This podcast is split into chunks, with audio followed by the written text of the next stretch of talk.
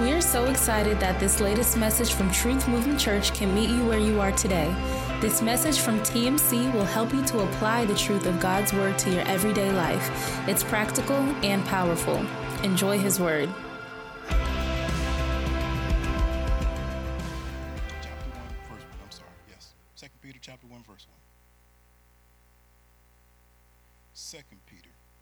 Chapter 1, verse 1. NIV.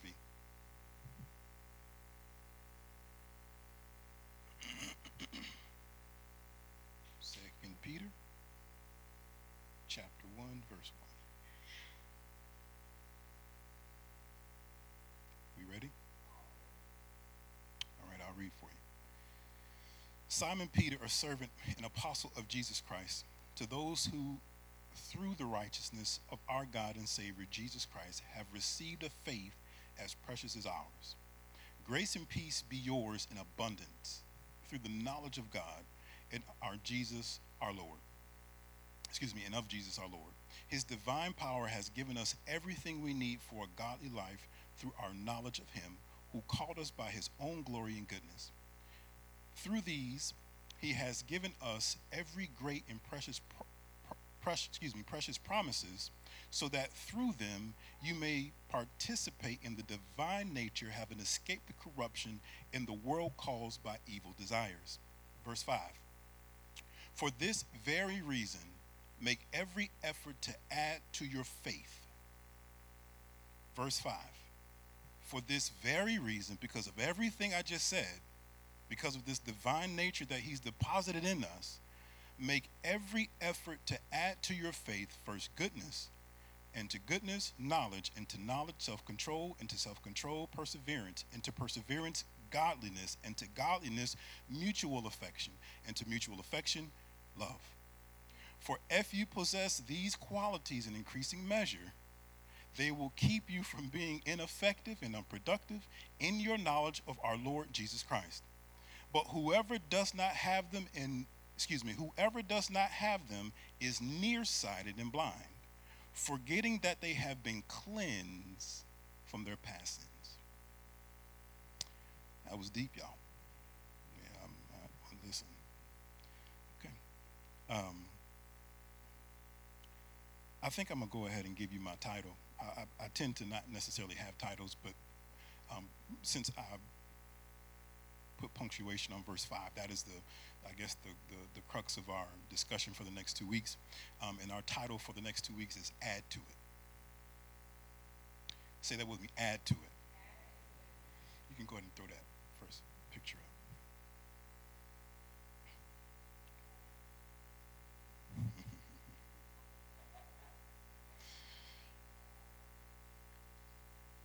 According to Forbes 2020 listing, the Apple company sits on top of the 100 most valuable brands in the world, with revenues of more than $260 billion in 2020. And when I came across this article, I thought to myself, how does a company who's been around for 45 years and started out with a personal desktop still remain in the conversation and still remain relevant? And I started to process this for a bit and looking at my own experiences. If Apple would have stayed where they started and never added to what they did, they would not be a household name right now. If they would have just stayed with this Mac II, that's a Mac II, that's like the second one they made, and this is the one that really put them on the map. If they would have stayed just making Mac IIs and never added to what they did, we'd have forgot about them a long time ago. It is everything that Apple has done up until this point that they have added to their portfolio that makes them a very powerful, relevant company in this country today. And whether or not you've experienced this computer, I'm pretty sure most of us never experienced this computer. This computer came out in 1977. It was around before I was born. I'm not that old. But whether or not we experience this Mac II, you may have experienced an iPhone. If you've never experienced an iPhone, you may have experienced an iPad. If you didn't experience the iPad, you may have experienced an Apple Watch. If you haven't experienced the Apple Watch, you may have Apple TV. What I'm trying to get you to understand is that many of us have never experienced the thing that got them in the game, but we continue to experience the company simply because they added to the thing that got them started. Peter writes 2 letters to Christians in the region of Asia Minor, which today is Turkey. He tells them that when you decided to become a follower of Christ, and you made your declaration of faith, you confess with your mouth and you believe in your heart that God raised Jesus from the dead and thou shalt be saved, and you receive the Holy Spirit, you were impregnated, listen to this now, you were impregnated with the divine nature of God. When you determine that I'm going to live for God, I'm going to walk with Christ, and for God I live and for God that I die, and Lord, let your Holy Spirit reside inside of me, I was impregnated with the divine nature of God. But we all know this because we're humans. The statement I'm about to make, we know this to be true. It doesn't matter if I'm pregnant because I don't always birth things that I'm pregnant with. There are certain things that has to happen on my behalf. There's mothers in here right now who's just had babies. We got some pregnant right now. God bless y'all. But we all understand that there are some things that has to happen on my behalf to ensure this thing that I'm impregnated with comes to fruition. Peter says, listen to me, y'all. You've been impregnated with the divine nature of God, and it really doesn't matter a whole lot that you've been impregnated with it if you don't add to it these things. Because your faith has to be supplemented. And when I started to really think about faith, it made me think about gas in a car. Back in the day, carburetors didn't work the way that they work now, or we didn't have fuel injectors. So you had to have enough gas in the car to start it up and keep it going. You ever see a car that runs out of gas and they'll continue to crank and it'll crank and it'll crank, but it doesn't have enough gas to crank over and continue to run? Listen to me. There is saving faith and then there's keeping faith. There is faith that gets you started, but then there's a faith that keeps you going. And you have to do your part in making sure that you supplement your keeping faith with these 7 qualities or virtues that Peter lists out for us. Y'all ready for this today? I want you to write this quote, and I didn't put it up here. Maybe it was an error of mine, maybe not. I don't know. But write this down. If my foundation of faith is real and authentic, it will work itself out in practical and public ways. I'll say it again. If my foundation of faith is real and authentic, it will work itself out in practical and public ways.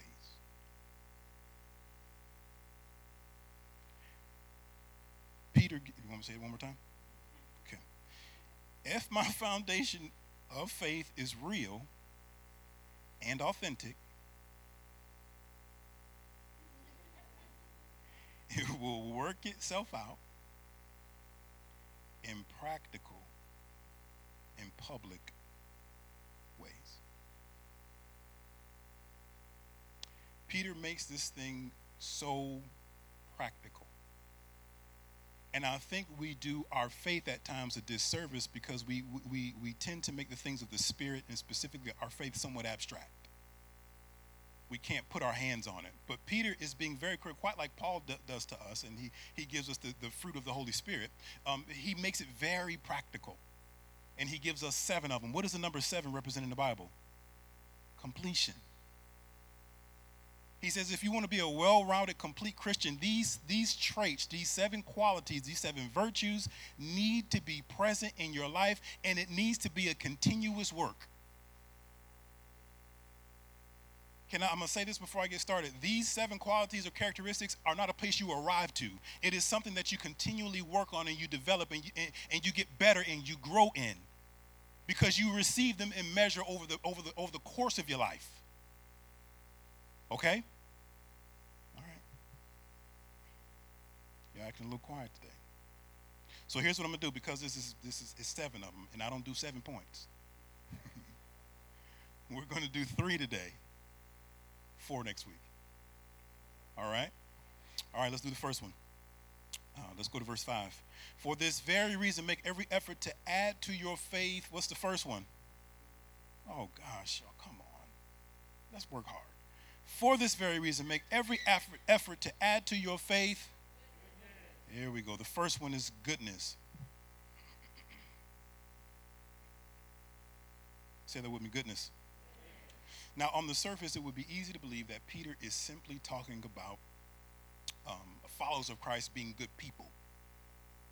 Yeah? When you hear goodness, just be good, you know. And I think that should be a byproduct of your faith. But what Peter is talking about here is a little deeper than that. He is more so speaking about the proper fulfillment of a thing. The proper fulfillment of the thing. The Greek word that he uses when it was written was more like excellence. So the proper fulfillment or excellence of a thing. So for example, the excellence and proper fulfillment of a knife is to cut. The excellence and proper fulfillment of a chair is to be sit in. The excellence and proper fulfillment of this microphone is to be spoken into. The excellence and proper fulfillment of a hawk is to soar. And the excellence and proper fulfillment of a Christian is to live life like Jesus. The excellence and proper fulfillment of a Christian is to live life like Jesus. You get that connection, yes? Now, I want you to pay close attention to what Peter says, because that can sound, well, Wanzo, Jesus was perfect and, you know, he had no sin, and you're asking a lot of us to live like Jesus, but you have to pay close attention to what he says. He says you're going to add these things to your faith. Your faith is the foundation. So I can't add this thing to something I don't have. I can't add goodness. I can't add this excellency. I can't add the function of this to something that I don't have. If I don't have faith, then I can't add goodness to it. I first have to have faith, because faith is the foundational step. Yes? If you understand this, then you will see that faith makes my Christ likeness attainable. That is what puts me inside the game. If I have faith, if I've had my Jesus moment, and I've had my faith moment where I said, Father, I receive you into my life, and I believe that Jesus rose from the dead for me, and I am saved. I've had that moment, and I received the Holy Spirit. Now I have the capability and the capacity to now take in goodness and be more like Christ. Here's the power of this. If I never have a faith moment, if I never have a come to Jesus moment, and I am proclaiming Christianity, then I will always have hypocritical moments in my life. Because my mouth will be saying one thing and my actions will be doing something totally different, because I haven't had the first step. I didn't give my life to Christ. I didn't give my heart and my mind and my soul to him. But in order for me to make sure that this thing works and I add goodness to it, I first got to have that moment. You can try to be good all you want, it won't work. Because I first have to have this moment. I can quote scripture all day long, but my actions won't line up with it. I can say all I want to say, and I can say that I love Jesus, but if I have yet to have the faith moment, shout the faith moment, the saving faith moment, where I give my life to him, then all of this other stuff that we're getting ready to talk about, specifically goodness, the excellence of being like Christ and walking my life out like him, cannot happen, because I don't have that divine character already implanted in me.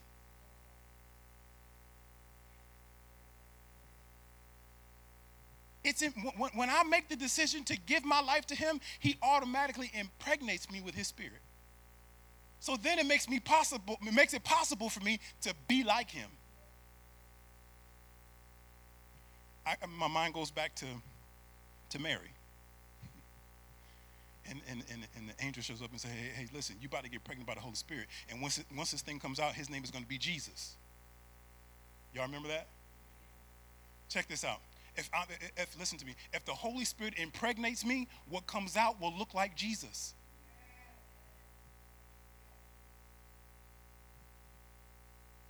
If the Holy Spirit impregnates me, if I give my life to Christ and he has implanted his divine nature inside of me, then what comes from me will look like Jesus. Hey, Mary, you're going to have a baby. You're going to get pregnant by the Holy Spirit, and his name will be Jesus. Well, guess what? When Jesus popped out, there was no question because it was Jesus. She was pregnant. She was impregnated by the Holy Spirit. Y'all listen to what I'm saying? Your character, once you come in contact with the divine nature of God, your character starts to change because it starts to work from in you to the outside. All right. Y'all get that? Because y'all sitting here acting just a little confused. It's okay. So the first one is what? All right, let's get the second one. For this very reason, make every effort to add to your faith goodness, and to goodness, what's the next one? Knowledge. Yes, knowledge. Now, Peter uses a Greek word, gnosis is the Greek word that he uses. I think I have it for you. I got a definition for you. Gnosis means a seeking, and what I wish I'd have done for you guys, because I did it in my notes, I want to underline the word a seeking to know. I say the word, the phrase, a seeking to know. Gnosis means a seeking to know, an inquiry, investigation of especially spiritual truths.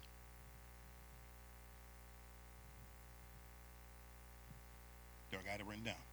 Now you gotta hear Apple phone ticks.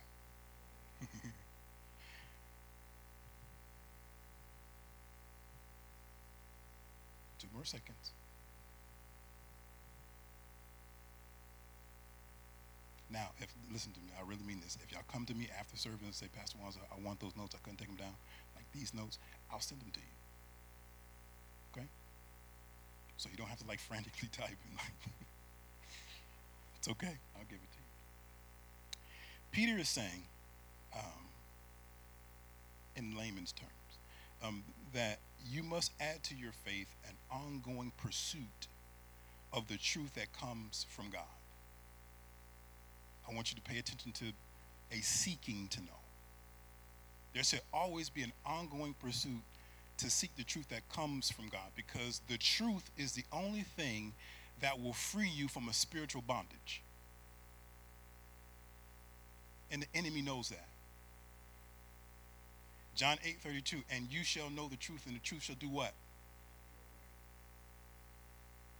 Right? But I got to know the truth in order to come in contact with freedom, right? Now, I believe that there has been an agnostic theology that has been taken on by Christians. So gnosis is knowledge and knowing. Agnostic is the invert of that, not knowing. So an agnostic is not like an atheist. An atheist says there is no God. But an agnostic says, if there is a God, I can't say either or, but if there is a God, I have no way of knowing him. I can't know him. So if I can't know him and know the truth, then the only truth that I have comes through my personal and physical experience.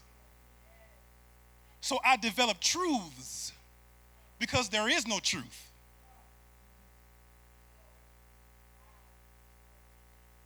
It only comes through my experience. If it's not flesh and blood, if it didn't come through my hand, if I didn't see it and I didn't experience, it can't be truth, because there's no truth outside of my experiences.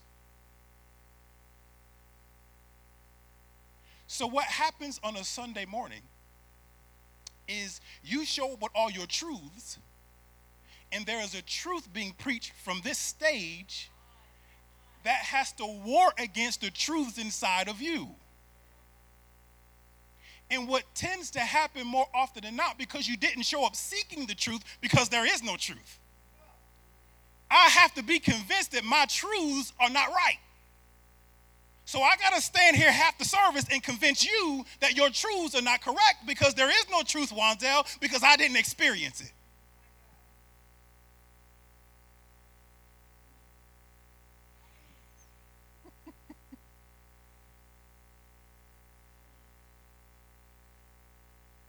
So what happens, right? This is what happens in our mind. We walk out of service. That was a good presentation. That was good. Pastor did good today. But one for me, zero for the pastor, because I'm sticking with my truth. It is a seeking, listen to me, it is a difference of posture when you show up here seeking the truth. It'll be like, and this is probably the dumbest like analogy I could come up with or illustration I come up with. It'll be like you telling me, let's just say Cody, not picking on you, okay. But it'll be like Cody telling me, hey, I lost my keys.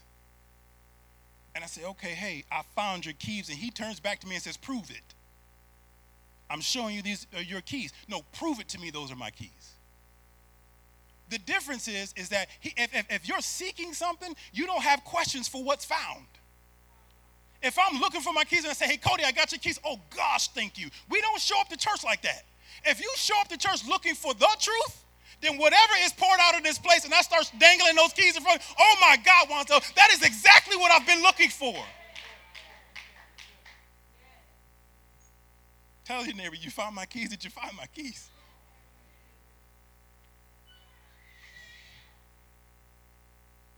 So here's what it helps me do. You don't have to write this down, this is just another word down. I wrote down how do I develop that? How do I develop knowledge of seeking to know, right? Reading, studying scripture on my own, thinking and discussing the things of God so that I can come into the knowledge of truth. Now, here's what truth helps me do. It helps me to discern the difference between right and wrong. It helps me to discern the difference between true and false. It helps me to discern the difference of becoming and uncoming. And it helps me to discern the difference between advantageous and hurtful.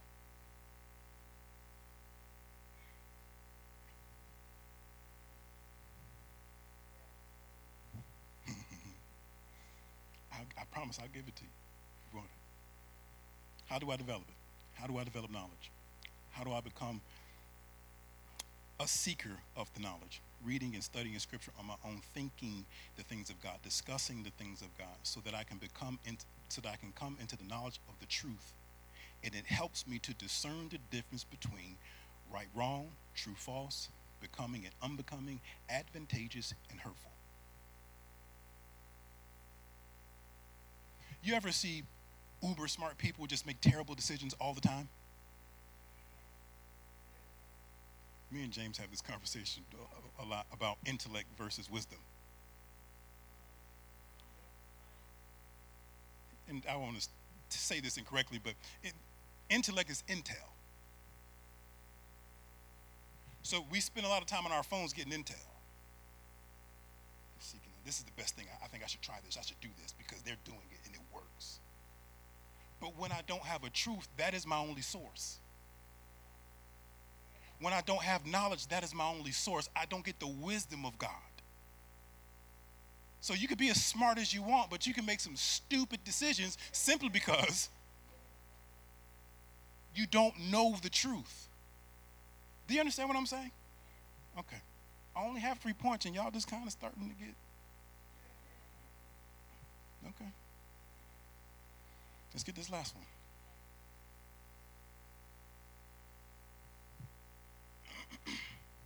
Verse 5.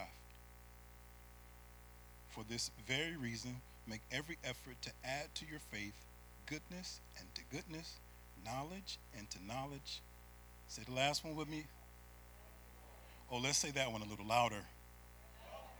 Say it with a little conviction.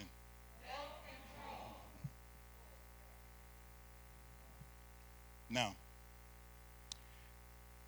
if you study this any, and I always say that in this microphone because I believe that we're a smart church. I believe that when you walk out of here, you go study this stuff. But if you were to study this a little bit, you would find that most of the commentators and theologians to some degree disagree with the thought that all of these virtues or character traits are successive. I mean, like one begets the other.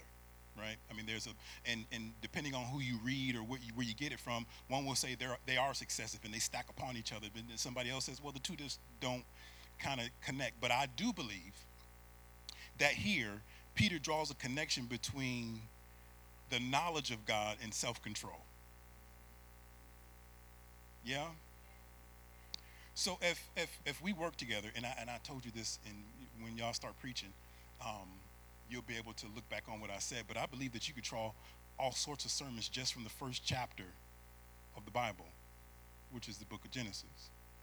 If you go back to the creation narrative, where God creates man, God gives man all of this power.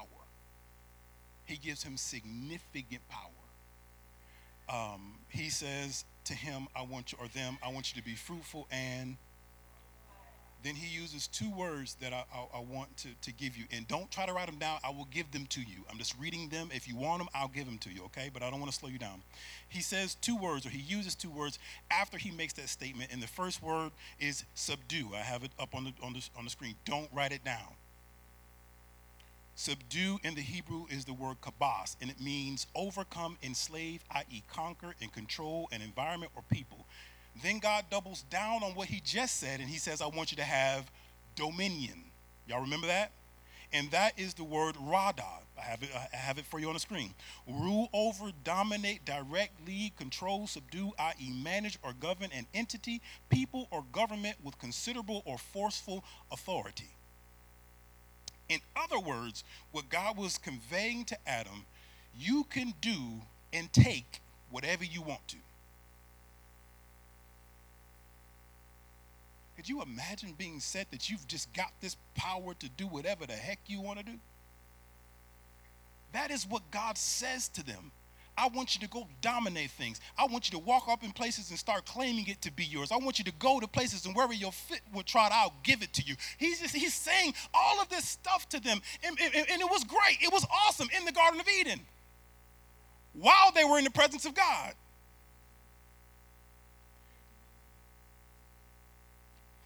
Because while they were in the presence of God, they had unlimited power under control. He gave them all of the power in the world, but it was under control. The controls were, hey, Adam, every tree here is for you to do whatever you please with, but that one. Now, some strange way, Adam decided to step outside of the controls that God put in place. Watch this now. Here's what I want you to get. After he broke the controls that God put in place for him, God takes his presence away, but left man with all the power. Read scripture. He didn't revoke the power that he gave man. So within us, we still have this desire to go dominate and take things and do things, but without the presence of God, we have a tendency to overindulge and do too much. You see, Peter's not talking about a self-control where you restrain yourself. No, he is talking about taking the power that God has given you and bringing it up under his submission so that you can be the person that God has called you to be. Yes, God wants you to dominate, and yes, God wants you to be in control, but God wants you to do things under his control. I don't want you to get what he is saying twisted. He is not talking about, oh, I'm not going to eat too much today.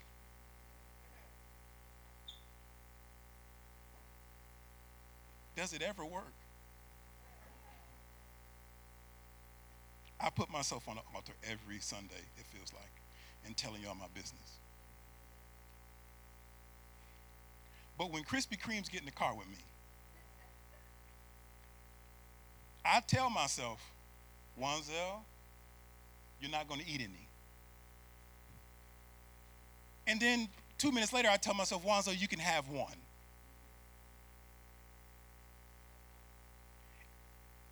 By the time I get to where I'm going, I've eaten three. Listen to me. Listen to me, y'all. We cannot control ourselves outside of the controls of God. It doesn't work. Listen to me. I'm talking about simply eating. Because God has something about it. He says fast and pray. He'll address all of those things for you. He'll put controls in place for all the things that we struggle with. But we have to be willing to submit our power under his control. Do you see that? God says, listen, you could do whatever you like, but do it within the parameters that I set for you.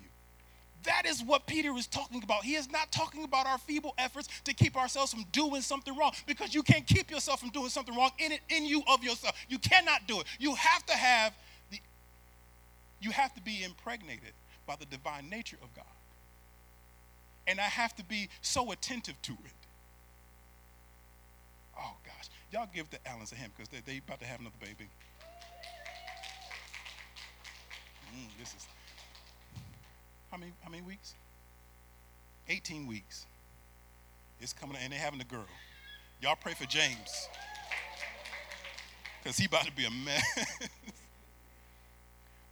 But correct me if I'm wrong.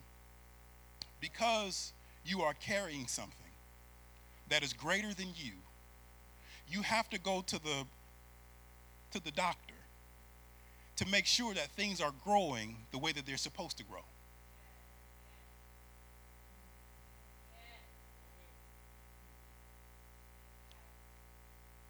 When I give my life to Christ and I say, God, I live and for God I die, and I make him the Lord of my life and I receive the Holy Spirit, at that moment, I'm impregnated with his divine nature.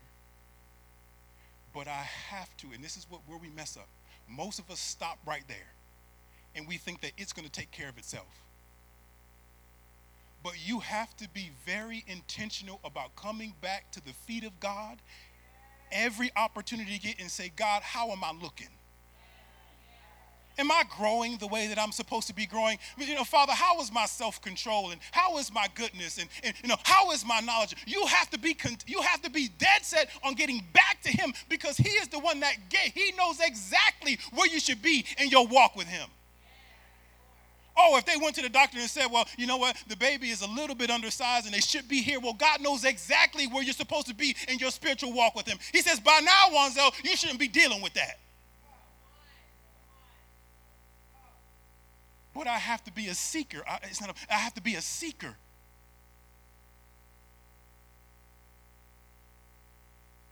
If their doctor told them, we don't want to see you until you had a baby. We found another doctor. They have no idea what they're talking about. Listen to me. So how is it that we show up at church?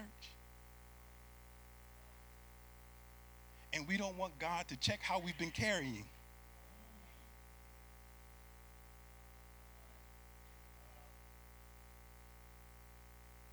Y'all, this is how we grow. This is how we grow.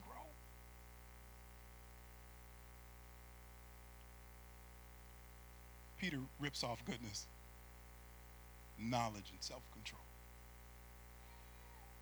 And the reason why, I got more notes, but the reason why I said, Wanzo, this is just, you need to calm yourself down and not try to give them all this at one time, because to be honest with you,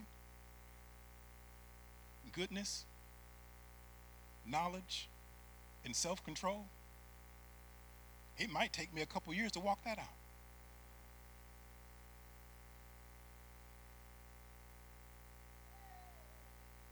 And the question I want you to ask yourself, and we're going to do this for 1 more week, do you truly want to grow?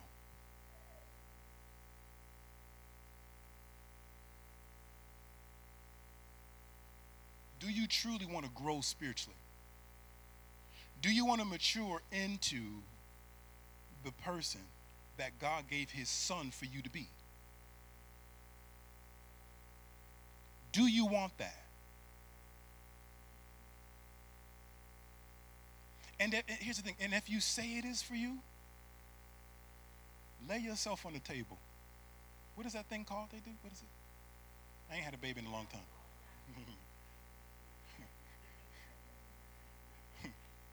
Watch me now. Lay yourself on the altar and let God do a spiritual ultrasound. You know what I love about a doctor? Me and my wife have been in some very difficult situations when it comes to babies and all that kind of stuff. But no matter how bad it is, no matter how bad it is, we'll figure this out, is what the doctor says. There's no panic. And if in this moment you say to yourself, well, Wanzo, I haven't been exemplary in my goodness, and I haven't been seeking knowledge, and I haven't had, you know, demonstrated self-control, there's no need to worry. Let's not panic. God is saying we can fix this together. But you got to keep coming back. You got to keep coming back and putting yourself back on this altar. You know, it is a living sacrifice that he asked for.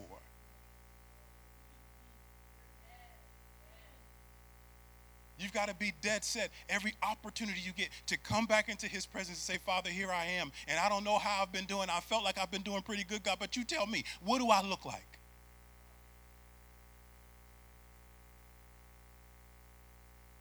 I had gone to the doctor the other day, and I hadn't been since the onset of COVID. And I hadn't seen her in a while, and she was getting caught up with me. And she was rambling off all of this stuff. She was very thorough. I appreciated her. But she says to me, well, you got some homework to do. And then I took all my paperwork, and I had to go get some blood work, and I had to go to this person and that person, whatever. And when I walked out to the young lady that was checking me out, you know, because they got to get paid before you walk out.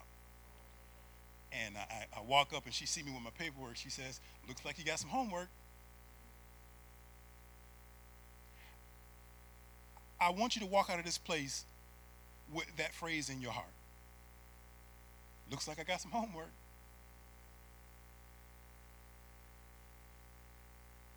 I want to be who God wants me to be. Y'all, we're going to talk about some stuff next week, which I don't even think we consider. But just these three: goodness, knowledge, self-control. And self-control not in the way that you've always thought of it. It is bringing my power, my ability, my could, if I want to, up under the submission of God.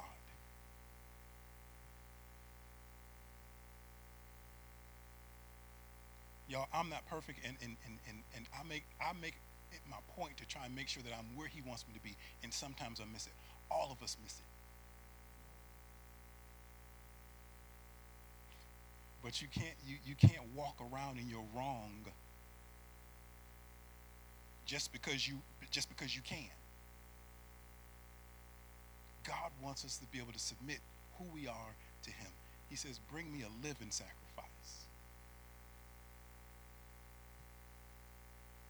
Are you willing this morning? Listen to me, y'all. This is not something that Pastor Wanzo can help you with. This is not something that you can converse yourself through.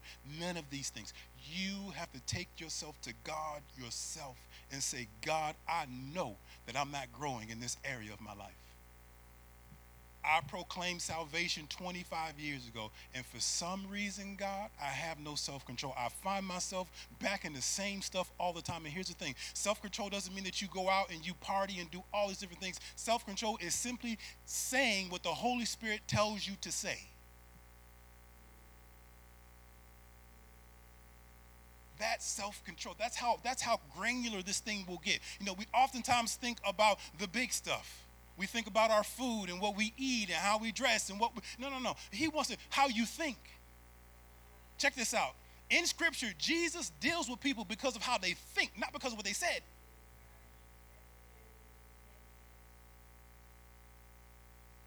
I don't have any self-control. Listen to me, I was having these thoughts. This is no joke. The other day, I was standing there having these thoughts. And I said to myself, as a man thinketh, so is he.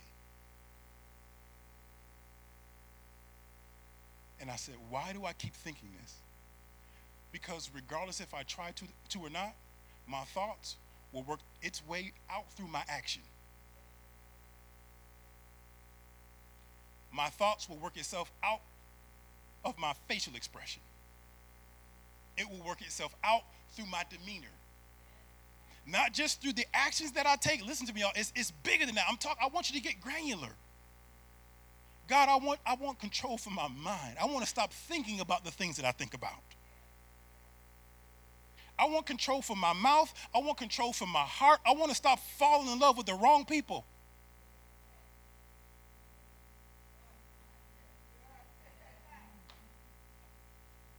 Do you see what I'm saying? Are you with me?